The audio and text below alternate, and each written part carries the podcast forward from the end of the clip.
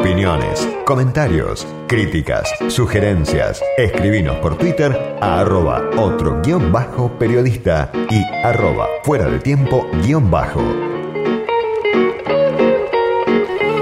Del otro lado de la línea está ya Noemí Brenta, que es doctora en economía, recibida en la UBA, investigadora del CONICET y autora de un libro que tengo en mis manos, Historia de la deuda externa argentina, de la dictadura hasta nuestros días. Noemí, gracias por atenderme, soy Diego Genud. Hola Diego, ¿qué tal? ¿Cómo estás? Gracias por la invitación.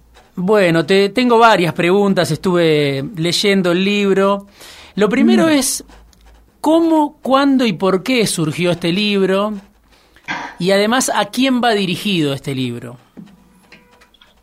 Bueno, el libro surgió por mm, conversaciones entre la gente de la editorial y yo suelo colaborar en Le Monde Diplomatique, en el Diplo, la edición Conosur, y la verdad que eh, había muchas cosas para decir sobre la deuda externa. Yo tenía todavía muchas preguntas y a ellos les interesaba. Entonces, por eso surgió el libro, que su primera edición fue en 2019, la verdad que nos fue muy bien. Y bueno, por eso ahora decidimos actualizarla, porque en ese momento llegaba hasta el que Macri había perdido las pasos. Y ahora ya llega hasta, hace, salió hace dos semanas, así que no llega hasta este año. Y, bueno, mm, esa es la cuestión de, por qué salió. ¿A quién va dirigido? Eh, a un público amplio, a todo el que le interesa el tema de la deuda, porque, mira, se da mucho como bibliografía en la facultad, pero lo que me han dicho, gente que no, no es economista, che, qué claro que es, se, se, entiende, se entiende todo. Y yo traté justamente, y la editorial, ¿no? Le, tanto este, José Natanson, Creusa Muñoz, que, tuvo una edición cuidadísima, Carlos Alfieri en su momento, y los menciono porque estoy muy agradecida. Capital Intelectual, ¿no? La editorial. Capital Intelectual, exactamente. Y, y, bueno, me ayudaron también a que salga de esa manera, que todo el mundo pueda entenderlo. Bueno, vos detallás ahí con, con, mucha precisión, digamos, cómo funciona el mecanismo de la deuda como, como forma de, de financiación también, pero cómo eh, la deuda genera o viene de la mano de un proceso que deja ganadores, que deja perdedores y marcas la última dictadura militar como, como fecha de, inicio de un proceso que, que, se redita, ¿no? O sea, la, gran deuda, la primera gran deuda externa argentina, o sea, que se abultó de manera muy, nota, muy notable durante la última dictadura, que eran 6 mil millones de dólares, creo, y pasó a más de 40 mil. Eh, vos contás que la deuda beneficia a unos pocos, bancos, funcionarios, acreedores externos y al mismo tiempo, bueno, hipoteca a las futuras generaciones, impone empresarios, empresarios, también impone sacrificios para las mayorías. Y yo leyendo esto que, que vos contás a lo largo de todo el libro, me preguntaba cómo es posible que se vuelva, ¿no? De manera regular a reeditar el endeudamiento externo si, si genera ganadores y perdedores tan claros, ¿no? Bueno, justamente porque los ganadores ganan mucho, muchísimo. Entonces, cuando acceden al poder grupos que tienen connivencia con este tipo de intereses, que porque ellos mismos forman parte de los beneficiados o mm. porque justamente tienen eh, complicidad y piensan que eh, pueden hacerlo impunemente y piensan, ah, eh, piensan que tal vez no va a salir tan mal, ¿no? Que esta vez a lo mejor es distinto, que ellos sí van a poder, porque van a tener el apoyo de los otros pescados gordos o del capital extranjero, porque son eh, bla, bla. Hmm. En fin, entre los intereses y las ilusiones y la codicia se forman estos ciclos de sobreendeudamiento de la Argentina muy por encima de su capacidad de pago que nos, nos arruina, ¿no? Cada ciclo nos deja después con una deuda gigante que tenemos que pagar nosotros, ¿no? Hmm. Todos los demás, todos los que no nos beneficiamos. Ahora, no hablemos de, la dictadura que obviamente impuso un plan económico dentro de un, exterminio masivo, ¿no? Pero digo, en democracia que se vuelva a reeditar esto, también eh, hay una, no sé si una anuencia social o, una especie de tiro en el pie que se pega a la sociedad cuando eh, se termina avalando procesos que, que, generan, como vos describís en este libro, eh, una desigualdad mayor, sacrificio para las mayorías, este, endeudamiento que hipoteca a las futuras generaciones, etcétera, ¿no? Todo el proceso que estamos que estamos viendo ahora también, ¿no? Sí, sí, sí. Bueno, la, la, el problema de la deuda externa no está para nada natura, eh, entendido en, en, en, la sociedad. Es muy largo el camino entre entender que el gobierno que toma una enorme deuda externa nos va a refundir hmm. y de qué manera está relacionada esa enorme deuda con la, el empobrecimiento y, el desempleo, estaba escuchando la nota anterior que estabas haciendo, la caída de los salarios, ¿no? Todo, se, todo se comprime para pagar esa deuda irresponsablemente contraída. Pero la, sociedad es, eh, engañada por estos gobiernos que le dicen en su momento, ¿no? El gobierno de Menem fue el que tuvo el segundo ciclo de sobreendeudamiento, que con el artificio de un peso un dólar, y, creíamos que, creíamos, quería hacer creer que estábamos en el primer mundo y con la complicidad justamente de los bancos, de los bancos ya colocadores, que ya no, no arriesgaban plata para prestar, sino que son los intermediarios entre los estados y el, gran capital y el no tan no tan gran capital que toma deuda también, ¿no? Ese fue el proceso de Menem, mantener un plan económico que ya en el 94 tenía desempleo de dos dígitos, pero generó una ilusión de crecimiento hasta que ya fue demasiada la deuda, fue demasiada la caída de, la población en la pobreza, en la indigencia, en el desempleo, que él terminó explotando porque el Estado se quedó incluso siquiera sin de fuentes para recaudar para seguir atendiendo esa bola de nieve de la deuda. Es decir, no es que la sociedad se pega un tiro en el pie. Y después con Macri, que también eh, en, empezó ya, mira, en campaña, en plena campaña, antes de asumir, ya dijo, vamos a endeudarnos todo lo que podamos. Hmm. Eh, y Ahora, eh, bueno, le pagó a los buitres lo que le pedían, reconoció todo, se endeudó tanto que en dos años... Ahora te quiero preguntar por, por Macri, porque obviamente es, es eh, la gran deuda más reciente que tenemos, se reestructuró, bueno, ahora tenemos el acuerdo con el fondo y te quiero preguntar sobre, sobre Macri y sobre el Frente de Todos, pero Primero quiero ir sobre Alfonsín, ¿no? Que tenés un capítulo muy interesante, Alfonsín, la democracia cercada.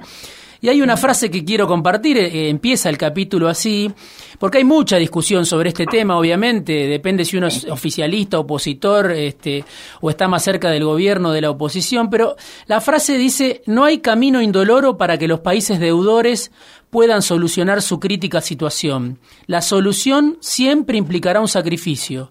Yo prefiero que las naciones deudoras paguen sus obligaciones externas con activos reales a los bancos acreedores, con la entrega del patrimonio de las empresas públicas.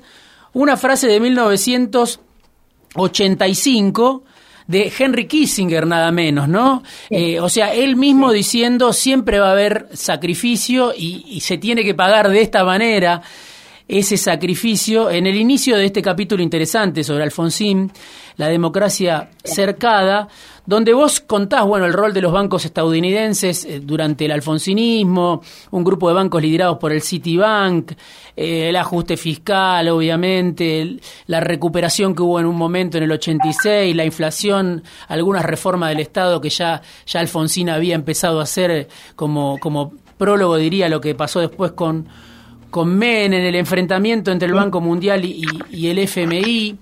Pero digo, te quería preguntar porque eh, hace poco hay otro libro que habla directamente sobre, sobre ese periodo, que es Diario de una temporada en el quinto piso de, Juan Carlos Torre. Claro, que, que hasta la vicepresidenta dice que se lo regaló al presidente, que se lo regaló a Sergio Massa y bueno, eh, Juan Carlos Torre, que era colaborador de Surruil, cuenta un poco la discusión, relata, son testimonios, notas tomadas en ese mismo momento eh, y se muestra la discusión interna en el gobierno, ¿no? Entre un ala que decía, bueno, no hay que ajustar y otra ala que, que decía, bueno, es la única forma de frenar la inflación. Digo, ¿cuál es el balance eh, que haces vos de esa experiencia que muchos comparan con el actual gobierno, ¿no? Este, la experiencia del alfonsinismo en relación a la deuda, en relación al Fondo Monetario Internacional, en relación a la inflación, o sea, era todo un contexto que obviamente tenía diferencias muy notorias, en ese momento el partido militar tiene una fuerza que hoy, que hoy no tiene, pero muchos comparan, ¿no? Está la comparación entre el alfonsinismo que vos tratás acá muy bien y este gobierno actual del Frente de Todos. Sí, sí. Bueno, eh, vamos con la frase de Henry Kissinger, que denota una intencionalidad. Cuando él está expresando ese deseo, lo que el deseo era que prefería que los países pagaran con las empresas, que los países pagaran con los activos públicos. Ese era un plan que un plan de, estratégico de las políticas hemisféricas de Estados Unidos para justamente avanzar sobre toda la región. ¿No? La Argentina siempre fue una perla muy codiciada que siempre había tenido relaciones eh, un poco conflictivas con Estados Unidos, más por estar orientada hacia Europa que en algunas etapas por un nacionalismo, por estar orientada a defender sus propios intereses. Es mezclada la cosa. Pero aquí tenemos que desde Estados Unidos se promovió el endeudamiento de los países y el, el ajuste permanente y la injerencia para cobrarse con los activos, es decir, para despojar a estos países de las empresas públicas para que se privatizaran y para que sus propias empresas se adueñaran de los servicios públicos y en, estos países. Es decir, es un avance no para avanzar en la acumulación capitalista, en la extracción de, de renta, de pluralidad y todo lo demás. Es decir, aquí hay una política estratégica de Estados Unidos. No es solo la política microeconómica, digamos, de las empresas que entraron, no, era una cuestión bien estratégica. Lo que con esto quiero decir que las políticas de Estados Unidos hacia la región, hacia el resto del mundo también, pero hablamos de la Argentina, determinan muchísimo lo que pasa en nuestro país. Y ahora está pasando de nuevo que Estados Unidos, perdiendo hegemonía, ¿no? Frente al avance chino, ¿no? Asia que crece tan rápidamente, quiere también de nuevo, ¿no? El águila posarse sobre nuestra región y, marcar que esta es su zona de influencia. Y esto con la cuestión de 15. Después me preguntas en qué medida la situación actual del gobierno se parece a la del gobierno de Alfonsín respecto de la deuda. Bueno, respecto a la deuda, sí, heredó un país sobreendeudado con vencimientos cortos, es decir, con una deuda que en dos años nomás teníamos que pagar 200 mil millones de dólares, es decir, medio Producto Bruto. Macri dejó una deuda tan grande y tan mal perfilada que nos obligaba, como digo, a pagar en dos años 200 mil millones de dólares. Sí, entre el fondo y los acreedores. Y la deuda emitida en moneda entre el, emitida entre el, fondo y los acreedores privados, estás diciendo. Eh, claro, fíjate mm. que con los acreedores, sí, eh, eh, exactamente, mm, mm. En el conjunto de las deudas, no de core, sí, sí, la deuda total, la deuda total de la administración central. En eso se parece, por la deuda que heredó Alfonsín de la dictadura también era muy mal perfilada, muy acumulada, muy grande y con vencimientos que se, se acercaban en el tiempo. Lo que pasa es que en ese momento todavía no había una experiencia tan intensa como hay ahora sobre las renegociaciones de la deuda. Entonces, en aquel momento los que renegociaron la deuda no tenían experiencia en hacerla. Y uno de los grandes errores que cometieron fue que negociaron la deuda de a paquetes. Es decir, en el 85 tomaron una fracción de la deuda de los vencimientos que se extendía hasta el 88 y dijeron, negociamos esto. Después, en el 87, tomaron otra fracción de la deuda y negociaron esa parte. Y esta forma de negociación hace que la deuda crezca de manera, escalonada y que se superponga. Entonces, la forma de negociación de la deuda en la etapa de Alfonsín fue mucho más eh, torpe porque había mucho menos experiencia en hacerlo. Noemí, te el pido que... tenía menos experiencia y técnicamente también. Aquí hay otra cosa. Aquí en, en esta renegociación de la deuda con los acreedores externos, no la deuda emitida bajo legislación extranjera, y con se hizo toda, se tomó toda la deuda. Mm. Lo mismo la deuda emitida bajo legislación nacional, se tomó toda y la misma cosa con la deuda con el fondo. Te pido, te pido si me podés esperar un, poquito en, línea. Eh, ¿Me, puedes esperar un poquito en línea y, volvemos porque tengo que ir a hacer un corte muy breve y quiero seguir preguntándote sobre el libro y sobre la deuda y sobre también Macri y el Frente de Todos.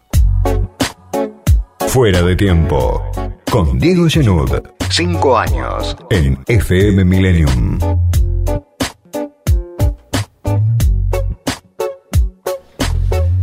Sigo conversando con Noemí Brenta sobre historia de la deuda externa argentina de la dictadura hasta nuestros días.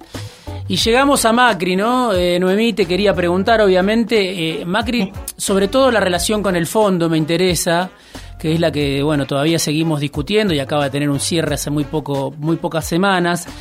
Eh, Macri tuvo un préstamo que excedía en 1.227% la cuota de la Argentina para un crédito stand-by, ¿no? Le, dieron un préstamo descomunal según los parámetros del propio fondo. Se, no se cumplieron con por lo menos tres de los cuatro criterios de, para acceso de los créditos de acceso excepcional, vos eso lo contás muy bien en el libro, o sea, se le, se le dio un préstamo que excedía la cuota, pero además Argentina no cumplía con los requisitos, es como que el fondo violó su propio estatuto para conceder ese préstamo. Cuando terminó eh, el gobierno de Macri, dice el libro, la relación deuda-PBI era del 89,4% a fines de 2019. ¿Cómo, ¿Cómo dirías que se explica ese préstamo, no? Extraordinario para el propio fondo. ¿Cómo se explica que, que se haya otorgado en tan poco tiempo esa magnitud ¿Por qué? ¿Para qué? ¿Cómo, cómo se justifica? Bueno, lo contó Mauricio Claver Carone, mm. actual presidente del Banco Interamericano de Desarrollo, del BID, ¿no? Es eh, estadounidense que mm, fue eh, rompiendo la tradición, ¿no? Fue la tradición de que fuera un latinoamericano el presidente del BID, fue designado presidente del BID y en aquel momento, cuando el stand-by de Macri eh, fue solicitado, era representante de Estados Unidos en el Fondo Monetario Internacional. Y cuenta Claver Carone, cuando hacía campaña para ser presidente del BID, que, y está el video ahí en internet, que él mismo se peleó con los representantes europeos en el Fondo Monetario para que le dieran el préstamo a Macri. Y dice, eh, las elecciones las perdió, pero buah. Entonces está clarísimo, le dieron el préstamo a Macri para sostener un gobierno neoliberal acorde a los intereses libremercadistas para los de afuera, los proteccionistas para los de adentro, de nuevo, de un sector muy poderoso de Estados Unidos. En particular, además, Macri tenía y tiene una relación personal con el entonces presidente Trump que influyó mucho para que este préstamo del Fondo Monetario fuera acordado. Es decir, le simpatizaban las políticas de Macri porque les convenía, les daba mm. ventajas. Les daba ventaja a Estados Unidos, ¿no? Otra vez relaciones carnales y al gran capital, a los grandes fondos de inversión. Entonces el fondo proveyó los dólares para garantizar la fuga, que hubiera fondos disponibles, dólares disponibles, para que antes de la devaluación los capitales se fugaran alegremente y no tuvieran que realizar las pérdidas. No, sufrieran las pérdidas. Ahora te, pregunto por el frente de todos, ¿no? Eh, Guzmán como ministro, que obviamente era un especialista en reestructuración de deuda soberana, y me interesa sobre todo la relación con el fondo, ¿no? Eh, primero estuvo la reestructuración con los privados, y ahí Guzmán tuvo de aliado, diría yo, al fondo, ¿no? Porque el fondo varias veces planteó hasta dónde la Argentina podía ceder o no en esa negociación con los fondos de inversión, llamémosle BlackRock, Templeton, Pinco, Este, Fidelity, ¿no? Los, los, grandes bancos, los grandes fondos de inversión.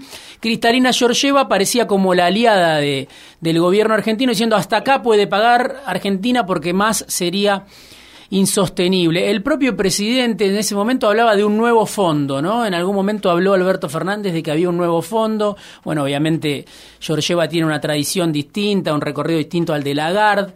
El fondo cambió de piel, diría yo, rápido. Y mi pregunta es, ¿no hubo un, uso este, peligroso del fondo, de esa relación del gobierno argentino con el fondo que terminó siendo contraproducente al discutir la negociación con el propio fondo. Es decir, tuviste a Georgieva de tu lado cuando discutías con BlackRock, pero después esa, ese vínculo, esa alianza, podríamos decir, circunstancial, pesó, ayudó al gobierno argentino o lo perjudicó en la negociación? ¿Vos cómo lo ves eso? La negociación con el fondo y los resultados de la negociación con el fondo son criticados por derecha y por izquierda. ¿No? La derecha los critica porque dice que el fondo no fue suficientemente duro. Incluso hace poco en el Financial Times salió un artículo que decía que el fondo había sido muy blando negociando con la Argentina, que no le había exigido reformas estructurales, que las metas eran bastante generosas. Eh, Macri dice que el fondo es peronista por eso, por ese acuerdo, dice Macri. bueno, Macri puede decir cualquier lo que quiera. Mm. y al mismo tiempo hay críticas de la cámpora, de la vicepresidenta, ¿no? Este, además de la izquierda, por supuesto. Claro, las críticas son que podría haberse hecho otra cosa. Yo tengo la impresión que eh, no dudo muchísimo que hubiera podido conseguirse otro acuerdo. O sea, ellos dicen 20 años en lugar de 10 y bajar los dos puntos, ¿no? Y bajar las tasas de sobrecargo, porque como el, préstamo es muy grande, se pagan, Argentina paga tasas muy altas al fondo, paga mm. tasas de interés muy altas, tiene una penalización.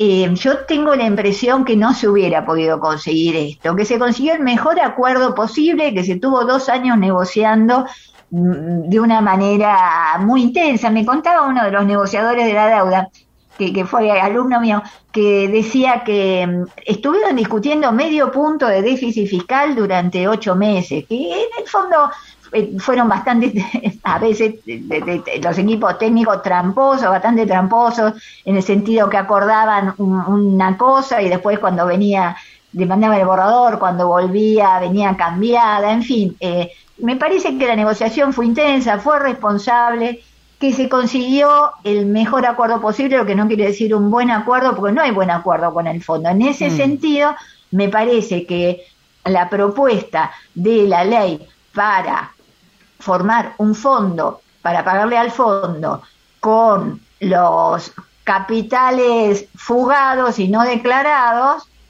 es muy buena y nos sacaría de este tremendo problema. Porque por otra parte, si bien tener 20 años para pagarle al fondo es más aliviado, también significa 20 años del fondo soplándonos la nuca.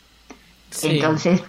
Ahora, eh, el tema es si se puede cumplir este acuerdo y más en este contexto. De hecho, ahora está Guzmán tratando de hablar de recalibrar las metas, bueno, por los precios de guerra, etcétera, pero ya antes de la guerra la Cámpora decía, por ejemplo, bueno, esto es este, incumplible porque vos tenés una reducción del déficit fiscal, que el gobierno la quiere financiar con crecimiento, obviamente, pero que, bueno, es del 2,5%, baja al 1,9% el año que viene y el déficit cero en 2025. Pero además tenés una reducción fuerte de la emisión monetaria, más fuerte, diría yo, un ajuste más fuerte monetario de 3,7% al 1%, bueno, lo que sabemos, eh, la reducción de, de subsidio, aumento de tarifa, soltar el dólar, lo que va a redundar en más inflación, algunos piensan menos crecimiento también. Digo, ¿cómo se hace para cumplir todo esto en un contexto como el que yo este, contaba, ¿no? De deterioro del salario. ¿Cómo, cómo puede hacerlo el gobierno este, para, para cumplir con este acuerdo eh, en un contexto donde, además de haber heredado una deuda demencial, creo yo, eh, tiene una realidad social muy, muy lacerante, ¿no? Sí, mira, te, te voy a contestar. A mí no me gusta hacer pronóstico, porque es tan imprevisible la realidad, ¿no? que hubiera previsto esta guerra, este contexto? Eh, entonces diría, vamos viendo. Hmm. Se logró el acuerdo. Como hmm. Néstor Kirchner en 2003, en septiembre de 2003, firmó un acuerdo con el fondo que tenía 19 condicionalidades y que era mucho más duro que este. Y si me hubiera preguntado en ese momento, y la verdad que despertaba muchas dudas de si se podía cumplir o no, porque encima todavía ni se había hecho el canje de deuda de 2005, se estaba empezando a negociar recién. Entonces diría, hay que ir viendo. Mm. Hay que ir viendo. La última pregunta, Noemí, ¿qué te hago? a contestarte, sí, no, hay que hacer esto, hay que hacer Me parece bien, me parece bien. me, parece bien. La última pregunta que te hago, porque me estoy quedando sin tiempo ya. Eh, ¿Cuál es tu mirada? Hay mucha discusión donde la oposición, bueno, este, cuestiona al gobierno por la deuda en pesos, ¿no? Eh, las consultoras del mercado, eh, los economistas del macrismo, del radicalismo incluso, que hablan de que la deuda ya es del 14,5 del PBI en pesos, pero también otros economistas, llamémosle otra vez, este, heterodoxos como, como Horacio Robelli, que dicen lo mismo, esto es un talón de Aquiles de la transición, ¿no? Por la plata que el gobierno en muchos casos le paga a los bancos por estas, por las LELIX, por, por, estos vencimientos de corto plazo, es decir, eh, una deuda en pesos que no es la deuda externa, por supuesto, eh, pero que también es difícil de afrontar y que se va agigantando. Si vos subís la tasa de interés como, como pide el fondo, como se acordó con el fondo, subir la tasa de interés por arriba de la inflación, etcétera, esa bola de nieve de las LELIX que, que el gobierno heredó, que Alberto dijo, bueno, este, yo la voy a eliminar, etcétera, ahora este, representa alrededor del 14% del PBI. Eh, ¿Es un problema esa deuda en pesos? ¿Es un problema menor? ¿No es un problema comparado con la deuda externa? ¿Cómo lo ves vos? Es, es, eh, deuda de, eh, del Banco Central, o sea, no se cuenta como la deuda de la Administración Central. sí, para mi gusto, los bancos ganan demasiada plata y, no habría que remunerarle, es una forma de remunerarle los, los encajes. Eh, la verdad que me parece que, que, sí, que es, es una cuestión que hay que ir disminuyendo y hay que, que, la tasa de interés positiva, es decir, la tasa de interés mayor de la inflación, es un compromiso que forma parte de las condicionalidades del acuerdo con el fondo. Y sí, me parece que sí, que hay que ir reduciendo esa masa de letras de liquidez, esa masa de, deuda de corto plazo del Banco Central. Eh, sí, estoy de acuerdo con lo que dice Rosbelli, hay que ir reduciéndola. O sea, ese es un enfoque un poco... Eh, es, es, una parte que no, no, no me gusta, que sí tiene su riesgo, eh, no es lo mismo que la deuda externa, por supuesto, ni es tampoco deuda del tesoro, es decir, no es deuda que va a salir su pago del presupuesto, ¿no? Es, deuda de, regulación monetaria, de, otra naturaleza, pero preferiría que el Banco Central tenga menos deuda, aunque el balance del Banco Central es, positivo, el balance central da ganancias. En ese sentido, el resultado es, eh, ¿no? Por las operaciones que hace, algunas dan pérdida, como esta del pago de intereses de la LELIC, otras dan ganancia, el conjunto es ganancia, así que bueno, tan mal no le va. Noemí, te agradezco muchísimo este rato en el programa. A vos, Diego. Muchísimas gracias. Eh, un abrazo, que esté muy bien. Noemí Brenta, doctora en Economía recibida en la DUBA, investigadora del CONICET y autora de un libro que acaba de salir, que acaba de salir reeditado con una ampliación que, incluye más información, por supuesto, Historia de la deuda externa argentina de la dictadura hasta nuestros días.